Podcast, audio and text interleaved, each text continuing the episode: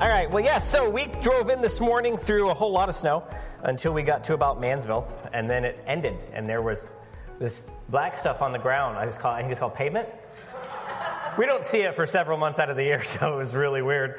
Um, but it was, yeah, it was really, uh, it was nice. It was good coming down. We enjoy being here. Um, and uh, I have a message for you this morning uh, titled "The Challenge of Being Alive," and uh, I want to uh, encourage you this morning. Uh, I also want to challenge you this morning. Um, I have never been accused, ever, ever been accused of being subtle. Um, and uh, with things that are going on in the world today, uh, I think the, uh, the purpose of the church is making itself more known. And unfortunately, to a large degree around the world, uh, the church is not rising to the occasion. It's just not. You can see that in the, in the world around us. We're, we're more concerned about legitimizing things that God calls sin, I'll just leave it there, than we are about actually stepping up to the challenge that's ahead of us. And when it comes to being a Christian, when it comes to this little game we call life, um, this is a game we all play. I don't know if you guys realize this, but life is a game all of us play, um, whether you like it or not. Uh, you didn't have a choice to be born.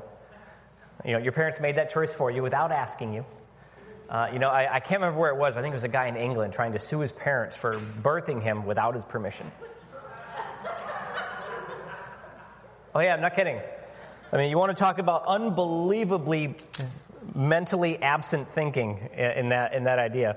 Uh, could you imagine the judge trying to reason that one out? How do, how do you do it the other way?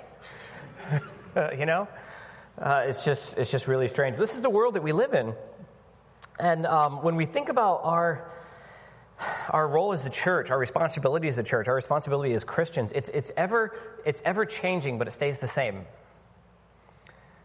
Uh, and I hope that's not overly confusing. The, the role we have is always changing, but it always stays the same.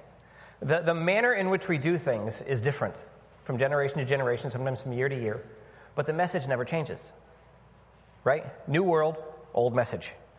And for a lot of believers, that becomes very tiresome. Oh man, we've been done this before. Uh, how many how many times have you ever had someone have an idea? They bring it and they're like, "Oh, we should do this," and someone goes, "Ah, we did that before. It didn't work." Well, maybe it didn't work because you stunk at it, and maybe they're going to be better. You know, have you ever, ever thought about that? You're like, no, but like, well, not only tried it, it didn't. No, no. How about we try it again? How about we let God do something new and God speak things differently into new, younger minds? Um, and challenge the church with something different. So I want to walk through a, um, an account today of two individuals with a very similar sounding name, Elijah and Elisha. I want to take a look at a portion of their life. We're going to be looking at 1 Kings chapter 19. And I want to walk through two very different reactions to life and how we and what we can learn in that process. Um, so this message was when I when I first did this message at a men's conference like 10 years ago. It was, it was titled Burn the Plow, Eat the Ox. Uh, so those of you familiar with the story, you'll get an idea where kind of where we're going. But I want to back up to the beginning of chapter 19 to um, uh, Elijah's encounter with Jezebel, and uh, we can get an idea of how terrifying um, one angry woman can be. You know. Seriously, I mean this this is this, this account blows my mind for several reasons, and I'll get to it in just a second. So, starting in verse 1, it reads like this. So, I have to take my glasses off to read on my phone. I need my glasses, I have to take my glasses off to read, but put them on to see you, which is just very, very strange. Actually, this isn't bad. I can't see any of your faces. Don't know if you're yawning or asleep. I might actually preach the rest of the day just like this. It says, When Ahab got home, he told Jezebel everything Elijah had done. Elijah had just done something rather amazing. We'll get to that in a second.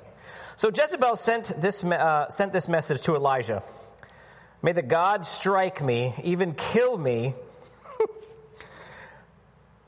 if I have not killed you just as you killed them. Elijah was afraid and fled for his life to Beersheba, a town uh, in Judah, and he left his servant there. Then he went on alone into the wilderness, traveling all day. He sat down under a solitary broom tree where he prayed that he might die. Mighty man of God right there. Mighty man of God. Just kill me, God. Every pastor, every pastor's Monday morning prayer. anyway, moving along. I have had enough, Lord, he said. Take my life, for I am no better than uh, my ancestors who have already died. Good for them. Then he lay down and slept under the broom tree, but as he was sleeping, an angel touched him and told him, Get up and eat. He looked around. There beside his head was some bread baked on hot stones and a jar of water. So he ate and drank and lay down again. Then the angel of the Lord came to him and touched him and said, Get up, eat some more, or the journey ahead will be too much for you. So he got up, ate and drank, and the food gave him enough strength to travel 40 days and 40 nights to Mount Sinai, to the mountain of God. This wasn't someone who was moderately afraid of whatever was coming. This is someone who is terrified. Now, what you have to understand is Elijah is actually just stepping off of one of the most iconic spiritual victories of his life. Think about this. He's challenged by 450 prophets of Baal to prove whose God is mighty, and he wins. God manifests himself, and God wins. God not only consumes the offering of Elijah, he consumes the offering of the, of the false prophets, and then all the false prophets are put to death, and then one ticked off woman sends him running for his life. Think about this. God rained down fire, but she mad. I'm out. I'm gone. He ran clear to Mount Sinai. Help! I mean, it's, it's insane how terrified his, he was. It Brings you back to the old saying, hell's hot cools next to a woman's scorn. But here's one of the things I learned from this passage is how quickly our courage and our faith turns to fear when we don't have time to think about it. How quickly our reaction and our great faith of the mighty man of God melts away. Just melts away when there's something we didn't expect. I'm sure when he walked into that encounter, that challenge between him and the other prophets, the, the false prophets of Baal, I'm sure he knew without hesitation, my God is greater. But what he didn't know, what he wasn't expecting, was a death threat coming from someone who was very determined to carry it out. Life happens, doesn't it? Whether you like it or not. And sometimes our reaction to life just happening is actually outside of our own ability to reason. Life can happen sometimes, and we do things we would never do elsewise. We react. Anyone ever been in that situation? You react and you realize after your reaction, if you had thought about that for a second, you never would have done that. And you start to regret it. I have a friend who uh, was, um, uh, they were, she was asleep one night and then her uh, she woke up she said she felt weird something didn't seem right she woke up and her son was standing like face to face with her next to the bed you know like an axe murderer would do and she goes ah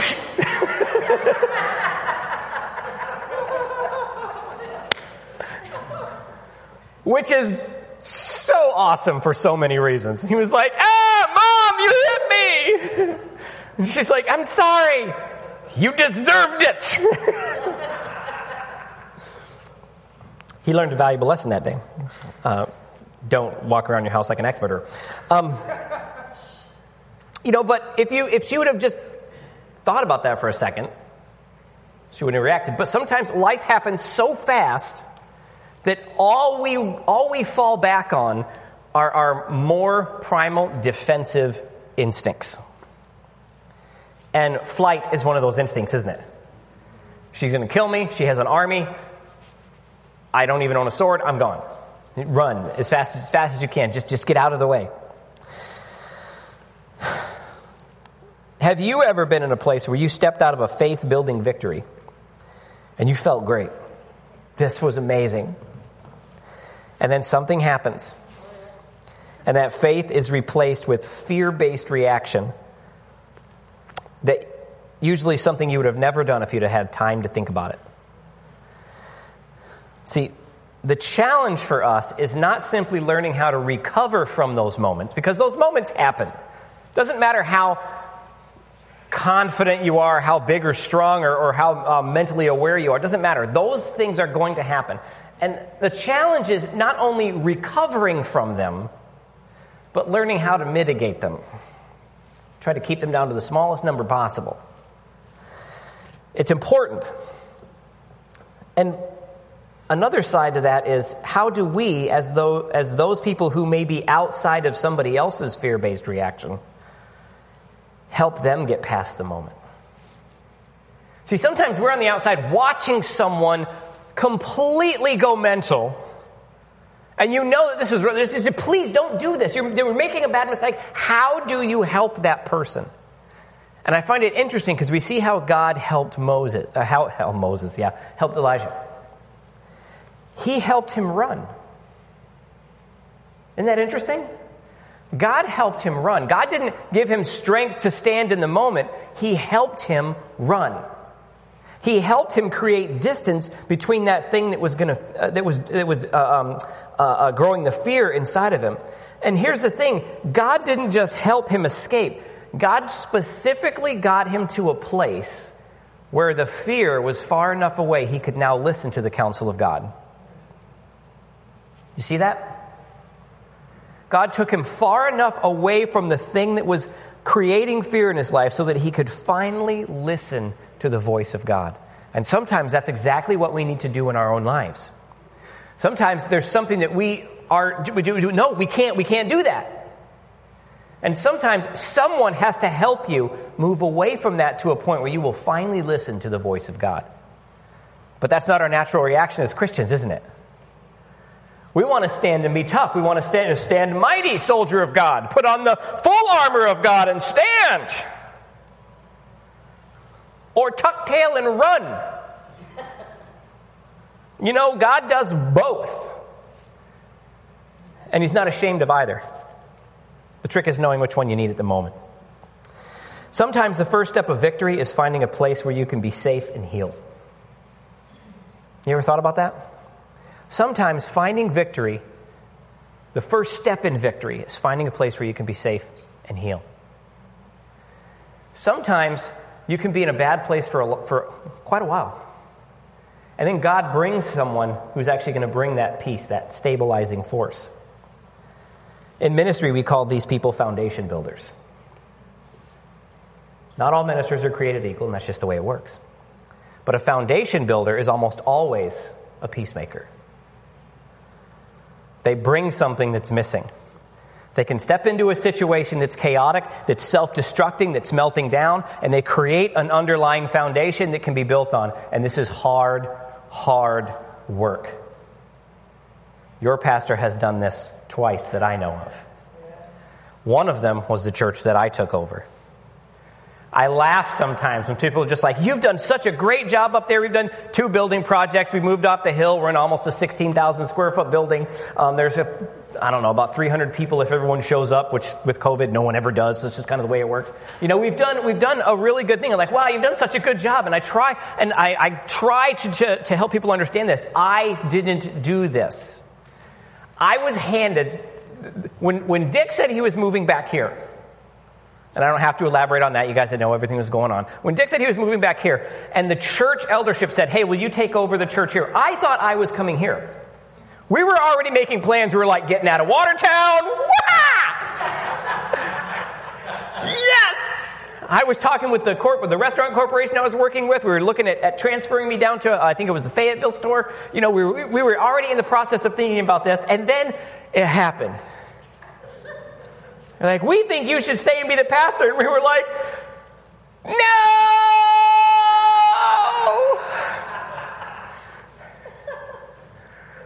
Anywhere but Tug Hill. Uh, aren't there people who need Jesus in Tampa? you know? I was handed a church that Dick pastored for seven and a half years that was financially stable, relationally stable, doctrinally stable. There was nothing wrong. Which was pretty funny because before he left, we actually talked about this. And he said, So, just thing you need to know if it goes bad, it's all your fault. Thanks. But you know what? Finding someone with the strength to walk into chaos and create a foundation. Now, please understand, I'm not trying to build Dick up. This is just part of the message today. It's just this, the way this is going to work. But I need you guys to understand something. There is a reason why he doesn't say a whole lot. There's a reason why he's quiet. It's because when you have that much weight on you, you don't speak a lot. When you have that much weight on you, you think long. You spend a lot of time debating. Now, I am not that person. I build from the foundation up. That's what I do. Dick laughs, he's laughing about this because he knows I have basically two speeds go and go fast. I don't think long. I think, I think like a businessman. This is what needs to happen. Here's the four steps that needs to happen. Need, we need uh, to, to, to go there. Go. We don't want to think about it? No! I've already ordered the parts. this is the way this works. But when you have someone who can hold the emotional weight of that kind of a situation, here's what they're doing they're taking you to a place far enough away from the fear where you can finally hear the counsel of God. And Dick and I have been talking about this for, for, for a little bit. My personal feeling is you're in that place where you need to start hearing something different. And you start listening to something a little bit different. And the thing you need to be listening to is not yesterday. It's not what was. It's not what used to happen. Right? It's not, we need to, if you ever hear yourself say, we need to get back to the days when, just stop. Just stop. How many of you can, can relive yesterday? If you can, please let me know because I want the lottery numbers. Okay, so we're pretty sure none of us are time travelers, right? None of us can relive the past. God does a new thing every day. And God does not want us longing for the days of Egypt when it was easy. It was easy because we were slaves. You know the cool thing about being a slave? You don't have to worry about what you're doing the next day. Because somebody else is making your decisions for you. Which is also why it's horrible. God does not want those types of people. He wants people who can think. He wants people who are going to take, who are going to take personal responsibility for their own actions. I know that's kind of a taboo language today. Personal responsibility. Oh my gosh, what are you talking about? No. So check this out. Let's keep going with verse 9. Because this starts to get good. It says, Then he came up to a cave when he spent the night, but the Lord said to him, What are you doing? Didn't God send him there? First thing God says, What are you doing here? Elijah replied, Now listen to this. Listen to this. I have zealously served the Lord God Almighty, but people of Israel have broken their covenant with you and torn down the altars and killed every one of your prophets. I'm the only one left. I'm imagining this is what he sounded like to God. And now they want to take their bases and go home and kill me. Okay, I added that part. And God, after rolling his eyes back to the front, said, Go out and stand before me on the mountain. The Lord told him, as Elijah stood there, the Lord passed by. A mighty windstorm hit the mountain. It was such a terrible blast that the rocks were torn loose, but the Lord was not in the wind. After the wind, there was an earthquake, the Lord wasn't in the earthquake. After the earthquake, there was a fire, but the Lord was not in the fire. And after the fire, there was the sound of a gentle whisper. When Elijah heard it, now imagine experiencing this. God is ex- helping you see who he is. When Elijah heard this, he wrapped his face in a cloak, went out and stood at the entrance of the cave, and in a voice he said, What are you doing here, Elijah? This is God speaking again.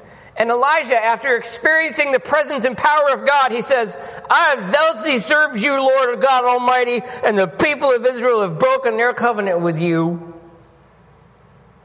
Hmm torn down your altars, and killed every one of your prophets. I'm the only one left. And now they're trying to kill me too. And God said, Get a life. okay, I added that part too. Listen to this. Then the Lord God told him, Go back the same way you came and travel the wilderness of Damascus. When you arrive there, anoint Hazael to be king of Aram. And then anoint Jehu, grandson of um, that guy, to be king of Israel, and anoint Elisha, son of Shaphat. It's a horrible name. From the town of uh, Abel Meholah to replace you as my prophet. Anyone who escapes from Hazael will be killed by Jehu, and those who escape Jehu will be killed by Elisha. Yet, I will preserve 7,000 others in Israel who have never bowed to Baal or kissed him. 7,000 others. Oh, I'm so alone. I'm a bum, I'm dumb, and I'm a crumb. First thing God says to Elijah says, What are you doing here? That question was not because God didn't know the answer. The question was because Elijah didn't know the answer. That's the thing. He didn't know what he was there because he didn't know what he needed. And so God is asking him a question to get him thinking, to get him to understand, why are you here? Do you know what you're here for? What a powerful question for you to ask yourself. When you come into church on a Sunday, when you walk to, when you go to work on throughout the week, when you're there, when you're asking God to, to, to, to use you, why are you there? Do you know why you're here? Because it's not to listen to me. You can listen to me online. You're here because God has a purpose for you. The question is whether or not you believe that. When I deal with new leaders, one of the questions I ask them is Do you believe you have something in you that the rest of the church needs? And usually I get this answer Oh, it's kind of prideful, isn't it? No. If you don't believe that there's something in you that the rest of the church needs, then there's no reason for you to lead. It's not about pride, it's about confidence in the call. We know why we're here. At least you should, I hope. If not, we'll get to it. See, when I read this, I don't hear God sounding angry. You ran all the way to my mountain. Now you're just whining and crying.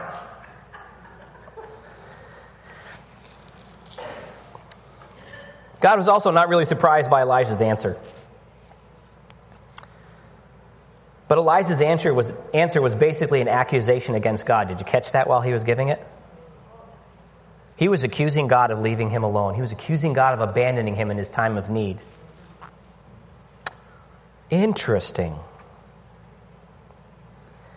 And then God takes a few moments and reminds him of his power and of his glory. And the simple fact that if he wanted Jezebel dead, she would be. But that's not how God works. See, God works through his creation, he doesn't work around his creation. If you look at through scripture, everything that God does, he chooses not because he can't do anything else, but he chooses to work through the hands of men and women.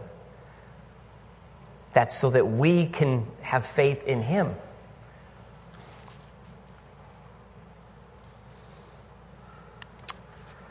As much as this was an eye roll mo- moment, God was trying to teach Elisha something very, very important. See, sometimes we need to remember that we, as earthbound humans, are hindered by our own extremely limited understanding of God's plans. Extremely limited understanding of God's plans. Think about this Isaiah 55, 8 and 9 reads like this My thoughts are nothing like your thoughts, says the Lord, and my ways are beyond anything you could imagine. For imagine, uh, for as the heavens are higher than the earth, so my ways are higher than your ways, and my thoughts higher than your thoughts. We couldn't think like God if we tried. When we believe we've worked out how God is supposed to do something, I think that God just chuckles. And this is, you think about this, God is speaking to the most powerful prophet of his day. The most powerful prophet of the day can't see God's hand. Isn't that interesting? Half the time, we're not being limited by God, we're not being limited by resources, we're not even being limited by numbers of people or even willingness of believers. Most of the time, we're limited because we make the mistake of believing that God is going to work the way we believe He's going to work. We make the mistake of systematizing our faith. I was listening to a worship leader training seminar a long time ago, and the guy was like, "Here's how you get the, the Spirit of God to show up in worship." And I was, and I was young enough at, at the time. I was like, "This is great. This is great." This is five songs: fast, fast, medium, fast, slow, and then up again. You ever hear one of those? And I was like, okay, good, good, fast, fast, medium, fast, slow, and then up. And on the slow one, it's really important to squeeze your eyes together as much as you can. Because if you do, God will come out of your nose. I think God's in the background going, You're going to pull something. this ain't going to be good. This ain't going to be good. Hope you didn't have a big breakfast. And this is, this is just wrong. See, when we systematize our faith, we think that if we do this and this and this, God will do this. That is not how God works. If you pray like this, then this will happen. A few years ago, I had a spinal injury.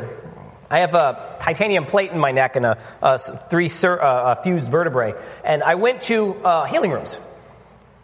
And I went in, and we, get, we told the people there who, what, what, was going on. And this was the first thing that they said to me was, oh, wow, we just read a paper that people who usually have this, this type of injury usually have really serious sexual issues. That's what I did. That was the first thing they said to me. And I was like, no, actually, I can tell you exactly what was happening when it happened because I was there. Like, are you kidding me? Even injuries become systematized. You have this injury because you have this sin in your life. No, I screwed my neck up. That's why I have this injury. Surprise! Accidents happen, injuries happen. Why do we got to put some sort of methodolo- methodology to it? It's ridiculous to see that, but we do it all the time. And we get mad when God doesn't perform the way we have described, or for the lack of better phrase, ordered him to perform. A lot of people in here in this room that I know have been Christians for a long time. How many people you know professional professional church hoppers? They go from here to here to here to here to here to here to here to here. You know what they're looking for? Someone who's doing it right. Someone who will finally do it the way they know it needs to be done because if you would just do it the way I do it, God shows up in powerful ways. Really? Israel tried that for centuries. It didn't work. The first century church has been trying it for centuries. The Pentecostal church has been going out of its mind since Azusa Street trying to recreate something that no one knows how it started. This is proof that God is not subject to us. It's the other way around. How often do we need to be reminded, even as leaders, that we are still servants to a mighty God? No matter where He leads. No matter where He leads. If you think about it, you want to be powerful, you want to walk in the mighty power of God. So did the apostles, and all but one of them were martyred. it's not good odds. God will protect me. Yes, He will. But you're still going to die. It's just the way this works. Those who believe God's people should only experience health, wealth, and prosperity. Ever heard that? Unfortunately, they're at odds with the entire Bible. Not some of it, all of it. From the beginning to the end. It's not what God promises us. He promises us an abundant life. He does not promise us success or money or fame or a big house or a nice car. He promises us everything we need to do His will, not ours. We may have great days and plenty and times of plenty, but we're also going to have dark days and times of lack. They will both come to you, I promise. This is because we live in a world that's broken, and humanity broke it. One of the things we need to be reminded of sometimes is that no matter how many people are in the church that love the Lord, people who have free will to fully embrace God also have free will to tell Him to take a flying leap. And sometimes it's the same person, just a different part of the day. So sometimes we need to be reminded of who God is and who His power is, but we still have a choice to make, don't we? See, Elijah made one choice in the face of extreme uh, uh, adversary, even though he had incredible spiritual victories in his life. I mean, the guy was amazing in what he was doing, but he was still scared out of his mind, scared for his life. Sent him, literally sent him running. But now listen to this. Here's the other side of the story. Chapter 19, verses 19 through 21. This is the calling of Elijah. So, uh, or Elisha. Elijah went out and found Elisha, son of Shaphat, plowing a field. There were 12 teams of oxen in the field. Elisha was plowing with the 12th team. Elijah went over to him, threw his cloak across his shoulders, and then walked away. Said nothing. Elisha left the oxen standing there, ran after Elijah, and said to him, First let me go kiss my father and mother goodbye, then I will go with you. And Elijah replied, Go back, but I, I, what did I do? I just gave you a coat. So Elijah, now listen to this because this is important. So Elisha returned to his oxen and slaughtered them. He used the wood the, uh, from the plow to build a fire and roast their flesh. He passed around the meat to the townspeople and they all ate. Then he went with Elijah as his assistant. Elisha knew who it was that was placing his cloak on him. He knew exactly who it was. And he also knew what it meant. Placing your cloak, giving someone your mantle, was basically anointing them for the task that was coming ahead. He knew exactly what, what was about to happen. And it was blowing his mind. There's a lot of message, uh, there's a lot of points we could, we could run into with this, but I want to focus on one thing specifically, and it's how he responded. Please listen to this. How he responded to the newness of God, the new call of God, the new anointing of God, the new direction God was putting in his life. And I want you to think about where Elijah, Elijah was at this point in time. His entire life's, his, the perspective that he had on life, what he saw every day was a turd factory. That's all he saw, standing behind two ox. That was his life. I can imagine he's thinking just the smell alone would be awesome. To be able to smell, I don't know, flowers.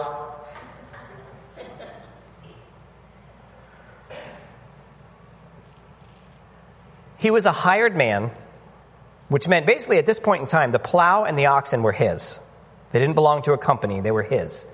It would be the equivalent of someone taking their tractor and setting it on fire to go be a missionary.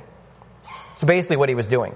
He was taking every ability for him to maintain a living and eliminating it so that he could move forward. He was trashing his entire life because someone threw a coat on him. Uh, I might have to think about this for a couple minutes first. What he did was not simply taking care of business before he left on some short term missions trip. Hey, watch my cows, I'll be back in a little bit. I want to see what this is about. He knew enough about the call of God and what the call of God meant and what it meant to walk in the Spirit and what it meant to, to serve the, uh, uh, uh, the powerful intention of God. He knew enough about what that was to recognize the mantle being placed on him immediately. And he knew enough to know if he was going to keep that forward motion, he had to set yesterday on fire. When Cortez landed in South America, to, uh, he brought 600 soldiers over to fight the, fight the Aztecs. He burned the ships. Not because he didn't want to way home, because he wanted his soldiers to know forward is the only way. Now, a little sad of his reasons for being here, but the motivation worked. There's quite a few people over the, over the centuries who have done similar things. Armies sometimes, especially Roman armies, sometimes would destroy bridges as they were moving forward to remind the soldiers, you're not going home till we win. It's a strong motivation. Now you think about this in his life, all he knew was a plow and an ox. And he probably knew it really well. He was comfortable with the system of his life. He knew what to expect day after day. But then God asks him to step into something new. And his reaction is, Yes, I will go.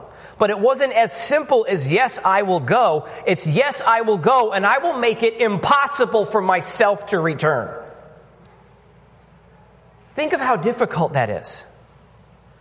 What that means for us today, what that means for the direction that you guys are moving today, because I know a little bit about what's coming uh, ahead for you guys. Some of the things you need to wrap your mind around is you cannot hang on to the successes of previous movements of God. You cannot hang on to the way, uh, uh, I'm a worship leader, so I'm, I'm always looking for something, uh, whatever God is doing next. You can't hang on. I, I love that. I, I tell, I'm the oldest worship leader in my, in my church. It's horrible. I'm the old guy. I'm the old guy. I, I pull out the songs and people are like, I, I don't even remember this one. It was Lord Light the Fire again. Really? like when I got saved, that was like, that was like cooking music, man. That was so new. Touching the Father, Father's Heart series from Vineyard, man, that thing was awesome. I found it on Spotify. It's really cool. Yeah. Every now and then I pull out the really corny old songs. Remember Down the Mountain? It sounds like you're going, you know, um, tubing. it's basically what, it's basically what the song sounds like. See, I, I, I love those songs, but you know what? Here's one of the things I told my worship team a while ago. I'll be stepping off the team at some point in time. Now I'm the senior pastor, and I'm allowed to do whatever I want, and that's kind of cool. but here's the thing: I take up a lot of space. But this is the more important part. My previous successes in ministry take up a lot of space. Do you understand what I'm saying? One of the difficulties, this is one of the reasons why, as a pastor, I don't go to men's meetings and I don't go to home meetings. Because the moment I'm there, everything switches to what my opinion is, because I'm the pastor. When I do that, please hear this. When I do that, any success that I had yesterday is going to get in the way of the success the Spirit's going to have today. Because if someone needs to be prayed for, they're going to ask me how to pray for, how to pray for them. If something needs to happen, they're going to ask me how it should happen. If something, need, if something can be, can be, what do you think about this? And missed ministry opportunities. How do you think this should happen? I always would get reply with them, to them with the same thing. How do you think it should happen? How can I help you make that work? me? Yes, you, dummy. I am where I'm supposed to be. At my church, I lead no ministries, none, on purpose. Everything going on in the church is being done by somebody else, and I work with them. My job is to lead leaders. That means, and by the way, Dick's job is to lead leaders. But that means leaders need to do two things they need to step into the position that's being made for them. You need to accept the mantle God is placing on your life. And then you need to come under the authority of the one who is over you so they can disciple you into what you need to be. He didn't take the cloak and run. I'm the new prophet of Israel! Fire! and that's not what he did. He followed Elijah for six years as an assistant. This is a mighty man called of God, empowered by the Spirit. You know what God gave him for his willingness to be humble as a servant? A double blessing from the one whom he served. But a lot of times that's not what we want to do. We got a call of God in our life, and you know what? That pastor doesn't understand. That pastor doesn't recognize. If he understood the power of God running in my life, woo! Sorry, that's a WWF thing. Little Ric Flair going on there. Peter would really enjoy that joke. Those who do not respect the power of the, the, the uh, uh, uh, uh, system of authority that God has put in place, God will never promote you beyond where you are. Believe me, I've seen it for 28 years. God promotes the humble, and He usually promotes the unprepared. He usually promotes the less skilled. He usually promotes the less confident. You want to know why? Because they're the ones who know they need God. They're the ones who know they need the authority of the leadership that has been placed above them. Because you know how that leadership got there? God put it there. All those in leadership are put there because God put them there. They didn't, God did not put them there as an obstacle for you. He put them there because they have something in their life you you need. This little bald guy down here, he's got every one of his hairs had some level of anointing that you guys need. Not a lot left. Better get with him.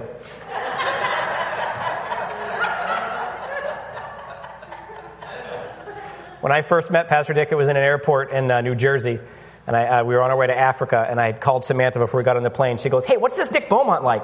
And we had talked for a little while, and we were just in a gift shop, and he talked me into buying a tie that had a bunch of golden toilet seats on it. I still have that tie, it's an amazing tie. And uh, uh, she goes, What's he like? I said, He's kind of like me, just a little bigger. I was right. I'm funnier, but that's just different. I got nothing to lose. anyway, moving right along. La la. Let me ask you some directed questions. Are you committed to the path that God is placing in front of you? Just answer it for, to yourself. Chew on these for a little while. Uh, and then we're going to close. Are you committed to the path that God is placing in front of you? Are you, and uh, listen to this one carefully, are you as committed to, the, to setting the fire, setting, to, setting fire to what was in order to move forward are, uh, as you are committed to the plan? If you're committed to what God is doing to, in your life, are you as committed to set fire to what was so that God can bring something new to you? Will you let go of yesterday? Will you stop, can we stop trying to recreate old revivals? I got a call from a bunch of people up in my area. We're going to start doing tent revivals. Tent revivals? Really? Yeah, we're not even going to have a sound system. Good for you. We're going to pray for you. The world has changed. The way people receive is changed. It doesn't mean these aren't good things. It doesn't mean that they can't be powerful things. But they become human things, not God breathed things. You've got to step into something new. You've got to let go of what was and embrace what's coming. We always hold what God has for us with an open hand so that He can very easily remove it and put in something new. The tighter we hold something, the less God can move in our lives. As a church, you guys are at a crossroads, and I think this is an amazing place of opportunity, but it's also going to be a challenging place. When most people get to this kind of place, they make the same mistake that churches make over and over and over again. They try to recreate what was, the things that worked in the past. And I'm not saying those things don't have, don't hear what I'm not saying, okay? When the Hebrew nation stood on the riverbank after they had been released from Egypt, Miracle after miracle after miracle. They stood on the riverbank, literally staring at the promised land. They complained because they were afraid of the unknown. They were afraid of the new. They were afraid of what they might not understand, what might challenge them, and who they were. And they began to long for the days of Egypt when they were slaves. They began to long not for the slavery, but for the lack of challenge and for provision. Lord, I'll go to Africa for you as long as I can stay in a nice house, it's air conditioned, and I got all the money I need. I'm not going to have to eat anything gross. Uh, you know, it's, it's all going to be good. I'll, I, I can live like a Westerner in, in Africa. As long as I can do that, I'll go for you. God's not sending you. If we're not careful, we will do the same thing. God presents for us a challenge. And when we begin to think about the past, what we did before, how we did it before, we begin to long for the good old days. I got some great memories, folks. I got some wonderful good old day memories.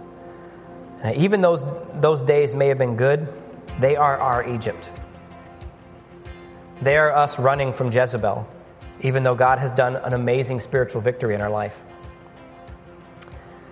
God opens the door to something new, to something that can be. And keep in mind, every time God opens a door to his people, it's just a can be. God's got you perched on the edge of the riverbank, staring into the promised land. And he's asking a very simple question Will you go? If you're going to go, you can't take yesterday with you. If you're going to go, you can't take a systematized version of theology. If you're going to go, you have to follow the leading of the Holy Spirit in whatever manifestation that looks like. It doesn't matter. We find ourselves watching other people being used by God, wishing that was us and wondering why it's not. And the reason it's not is because we're still looking at Egypt and God is looking at Canaan. It's not us because we want to hang on to our plow and we want to hang on to our ox.